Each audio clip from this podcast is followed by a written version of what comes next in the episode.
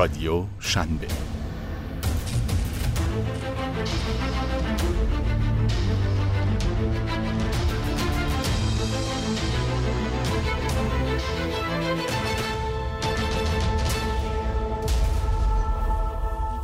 گلادیاتورهای استارتاپی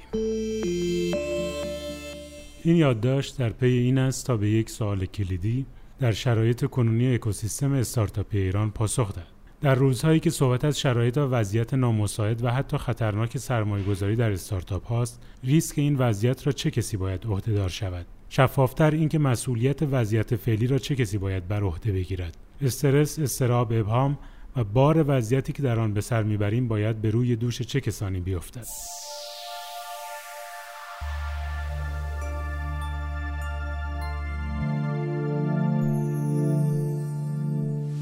بسیاری از استارتاپ های کوچک، متوسط و حتی استارتاپ های بالغ و بزرگ زیست بوم استارتاپی کشور این روزها در وضعیتی به سر می‌برند که می‌توان آن را وضعیت احتضار استارتاپی نامید. یعنی با اینکه مجموعه تیم های آنها با تمام تلاش و توان در حال کار و ایده پردازی و فعالیت هستند اما به هم خوردن حساب کتاب ها و پیش بینی های آنها در جذب سرمایه و به تبع آن به تأخیر افتادن برنامه های توسعه‌ای مارکتینگ و فروش و در نهایت به تأخیر افتادن رشد مورد انتظارشان قدرت و امکان ادامه دادن آنها را تحلیل برده و توان آنها برای بقا در حال تمام شدن است. یعنی حد اکثر دو یا سه ماه دیگر می توانند طاقت بیاورند و بعد از آن ناچارن باید تعطیل کنند. خب در مواجهه با این وضعیت چه باید کرد؟ استارتاپ ها و سرمایه‌گذارهای خطرپذیر در این وضعیت چه آرایش و گاردی باید داشته باشند؟ آیا باید در یک کلسئوم کسب و کاری استارتاپ ها همچون گلادیاتورها تا آخرین نفس بجنگند و برای به دست آوردن فروش بیشتر و سرپا ماندن مبارزه کنند و به غیر از تکوتوکی از آنها که در دسته باوشا یا خوشانسا هستند باید نظارگر یک مرگ دست جمعی باشیم. سرمایه گذارها هم باید بنشینند در جایگاه امپراتورها و ببینند کدام استارتاپ ها جان سالم از محلکه شرایط اقتصادی کشور به در می‌برند و بعد واکسین شده ها را با قیمت خوب از آن خود کنند. این سناریویی است که احتمالا هر عقل و منطق سالم سرمایه آن را تایید می کند اما انداختن تمام ریسک تقریبا سنگین این روزها به گرده نحیف استارتاپ ها بزرگترین اشتباهی است که اکوسیستم استارتاپی از جمله بازیگران جبهه سرمایه گذاری می توانند مرتکب شوند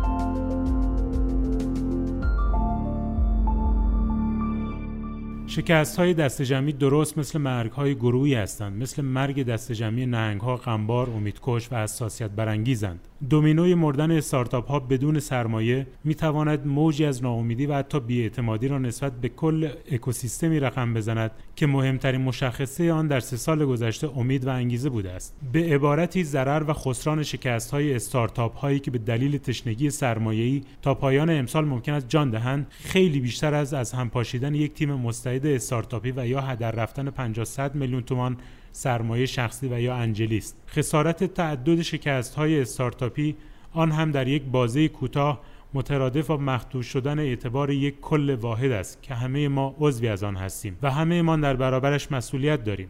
به ویژه سرمایه گذارهایی که خطرپذیری را مهمترین ویژگی هویتی خود می‌دانند. از این روز که تنها گذاشتن استارتاپ ها در این شرایط و تبدیل شدن به ناظران بیکنش بیش از اینکه ناشی از رویکردی محتاطانه و استراتژیک در یک زمانه پرتنش برای حفظ دارایی ها تفسیر شود بعدها می تواند به عنوان انفعال در برابر یک فروپاشی جمعی قضاوت شود. به همین دلیل است که نباید ریسک این روزها را تنها و تنها بر گرده استارتاپ ها انداخت و عافیت طلبانه منتظر باشیم تا آبها از آساب بیفتد و بعد ماهی درشت و ارزان سید کنیم.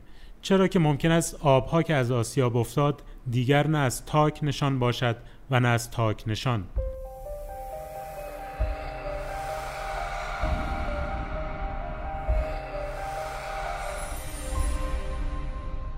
سرمایه اکوسیستم استارتاپی باید به میدان بیایند و دست زیر بغل پیکرهای نیمه جان استارتاپ ها بزنند و آنها را از زمین تفتیده احتضار بلند کنند. سرمایه گذاری خطرپذیر واقعی در این روزها معنا می‌دهد و فرصت خودنمایی دارد. ویسی های داخلی اگر امسال در کنار استارتاپ ها بخشی از ریسک شرایط و فضای موجود را بر عهده نگیرند، سال دیگر کم کم باید شاهد شکست و تعطیلی خود آنها باشیم. چرا که شکست های استارتاپی سال 97 اگر فراتر از قاعده و طبیعت و ذات این اکوسیستم رقم بخورد در سال آینده با تعداد نسبتا قابل توجهی ویسی مواجه خواهیم شد که حتی هنوز یک استارتاپ هم در پورتفوی آنها نیست و این معنای جز احتمال تعطیلی تعداد قابل توجهی از خود ویسی ها ندارد. از این روز که باید گفت در این میدان سخت اقتصادی گلادیاتور و تماشاگری وجود ندارد. این روزها همه باید گلادیاتور باشند نه ترس و مبارز و ریسک پذیر. آن هم وسط یک میدان که از زمین و آسمانش تیر بلا میبارد. ریسک و سختی این روزها را باید به شکل متعادل و حساب شده روی تمام این اکوسیستم توضیح کرد وگرنه این سازه به یک سو لنگر میاندازد و فرو میپاشد.